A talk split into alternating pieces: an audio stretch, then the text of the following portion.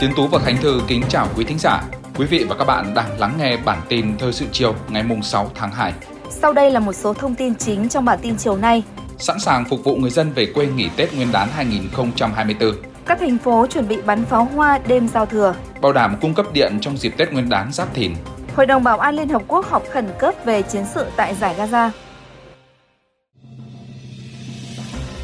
Sau đây là nội dung chi tiết. Dự kiến ngày cao điểm nhất của dịp Tết Nguyên đán Giáp Thìn 2024 tại hai cảng hàng không lớn nhất cả nước là Nội Bài và Tân Sơn Nhất sẽ đón hàng trăm nghìn lượt khách. Tại sân bay Nội Bài, dự kiến ngày cao điểm nhất của dịp Tết Nguyên đán Giáp Thìn 2024 và 105.000 lượt khách qua cảng, tăng khoảng 25 đến 30% so với lịch bay mùa đông. Trong dịp cao điểm Tết, cơ sở hạ tầng của cảng hàng không quốc tế Nội Bài được trang bị đầy đủ, tăng cường các quầy làm thủ tục để nâng công suất. Còn tại sân bay Tân Sơn Nhất, tình trạng quá tải tại sân bay đã hạ nhiệt, không còn cảnh dồn ứ như những ngày trước.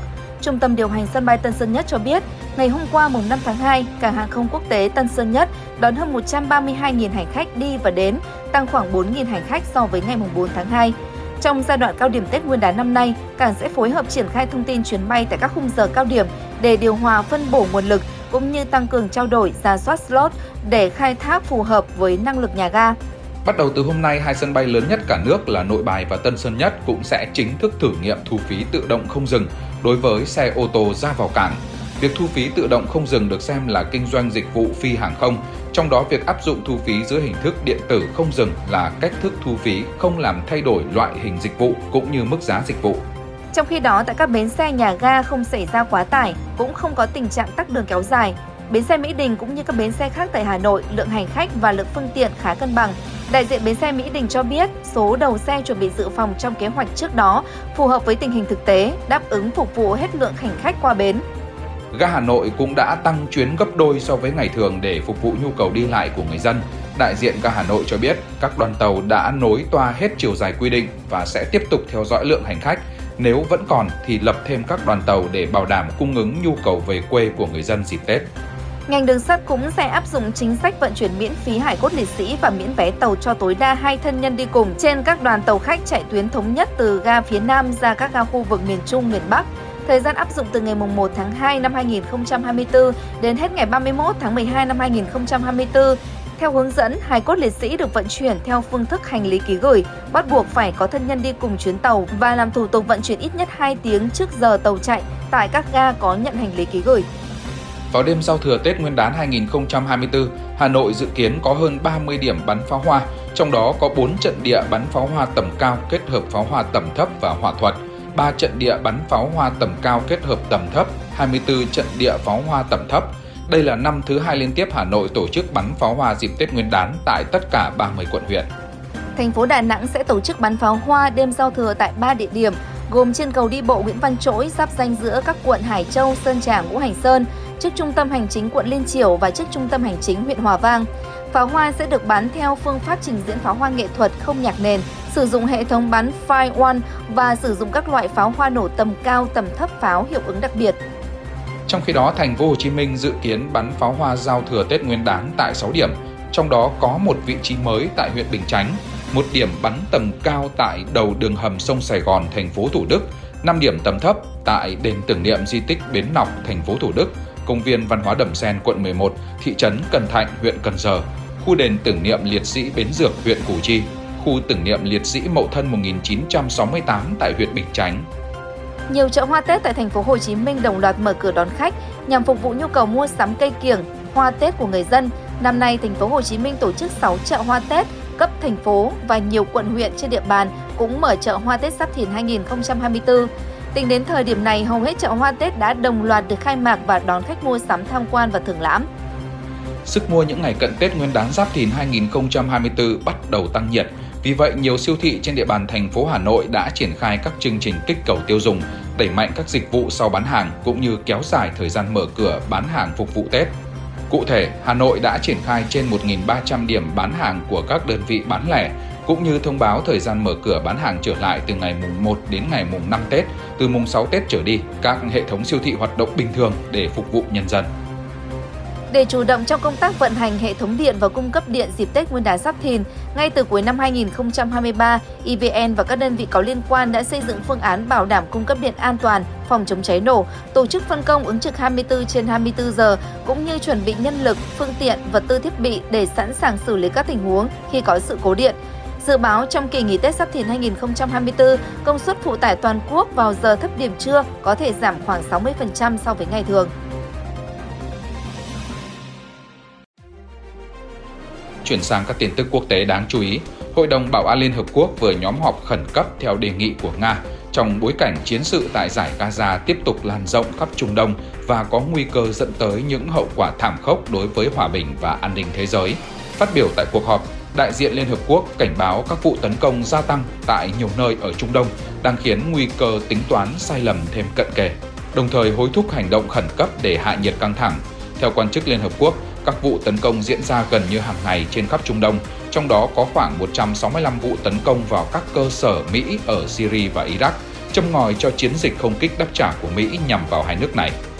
Cuộc xung đột tại Sudan đã khiến hơn 11 triệu người phải di rời khỏi nơi sinh sống và 15 triệu trong số 25 triệu người dân của quốc gia châu Phi này cần phải được viện trợ nhân đạo khẩn cấp. Theo ước tính của Liên Hợp Quốc, hơn 13.000 người đã thiệt mạng kể từ khi cuộc giao tranh này nổ ra. Ngoài ra, xung đột cũng đã buộc hơn 1,5 triệu người chạy trốn qua biên giới để đến các quốc gia vốn đang phải tiếp nhận đông người tị nạn. Văn phòng điều phối các vấn đề nhân đạo của Liên Hợp Quốc đang chuẩn bị kế hoạch tiếp cận 15 trong tổng số 25 triệu người cần được viện trợ tại Sudan. Đại diện cấp cao của Liên minh châu Âu đã phát biểu tại một cuộc họp báo đề nghị chính phủ các nước thành viên EU đưa ra quyết định ngừng xuất khẩu vũ khí để cung cấp cho Ukraine. Ý tưởng này là chủ đề các cuộc đàm phán căng thẳng và kết quả sẽ được thông báo trong những tuần tới. Theo ước tính trước đây của Ủy ban châu Âu, 11 quốc gia thành viên có nhà máy đủ khả năng sản xuất đạn pháo 155mm là Bulgaria, Croatia, Cộng hòa Séc, Pháp, Đức, Hy Lạp, Italia, Ba Lan, Slovakia, Tây Ban Nha và Thụy Điển. Cơ quan ứng phó thảm họa Philippines cho biết ít nhất 20 người thiệt mạng do lũ lụt và lở đất xảy ra sau nhiều ngày mưa lớn kéo dài tại một số vùng ở miền Nam Philippines. Lũ lụt và sạt lở đất xảy ra sau khi hiện tượng gió mùa đông bắc gây mưa lớn tại vùng Mindanao ở miền Nam Philippines từ ngày 28 tháng 1 đến ngày 2 tháng 2. Hơn 812.000 người bị ảnh hưởng, trong đó có khoảng 85.000 người phải tạm trú ở các trung tâm sơ tán. Chính quyền địa phương đang hỗ trợ việc tổ chức tang lễ cho các nạn nhân xấu số. Ngoài số người thiệt mạng ước tính có hơn 35 người bị thương. Giữa bộn bề công việc Giữa những áp lực của cuộc sống Đôi khi chúng ta bỏ lỡ những dòng thông tin hữu ích trong ngày Hãy để Radio Nhân dân giúp bạn tiếp cận với những thông tin để mỗi phút chúng ta không bỏ qua bất cứ một thông tin quý giá nào. Bật Radio Nhân dân vào mỗi buổi sáng và chiều trên các nền tảng số hiện đại nhất để cập nhật những tin tức chính xác và hữu ích. Radio, Radio Nhân, dân, đồng, đồng hành cùng bạn, bạn dù bạn ở đâu. Thưa quý thính giả, khơi dậy tiềm năng và khai thác các giá trị văn hóa làng nghề để phát triển du lịch đang được thị xã Sapa chú trọng, không chỉ giải quyết việc làm tạo thu nhập cho người dân, hướng đi này còn góp phần bảo tồn, phát huy bản sắc văn hóa các dân tộc trên địa bàn.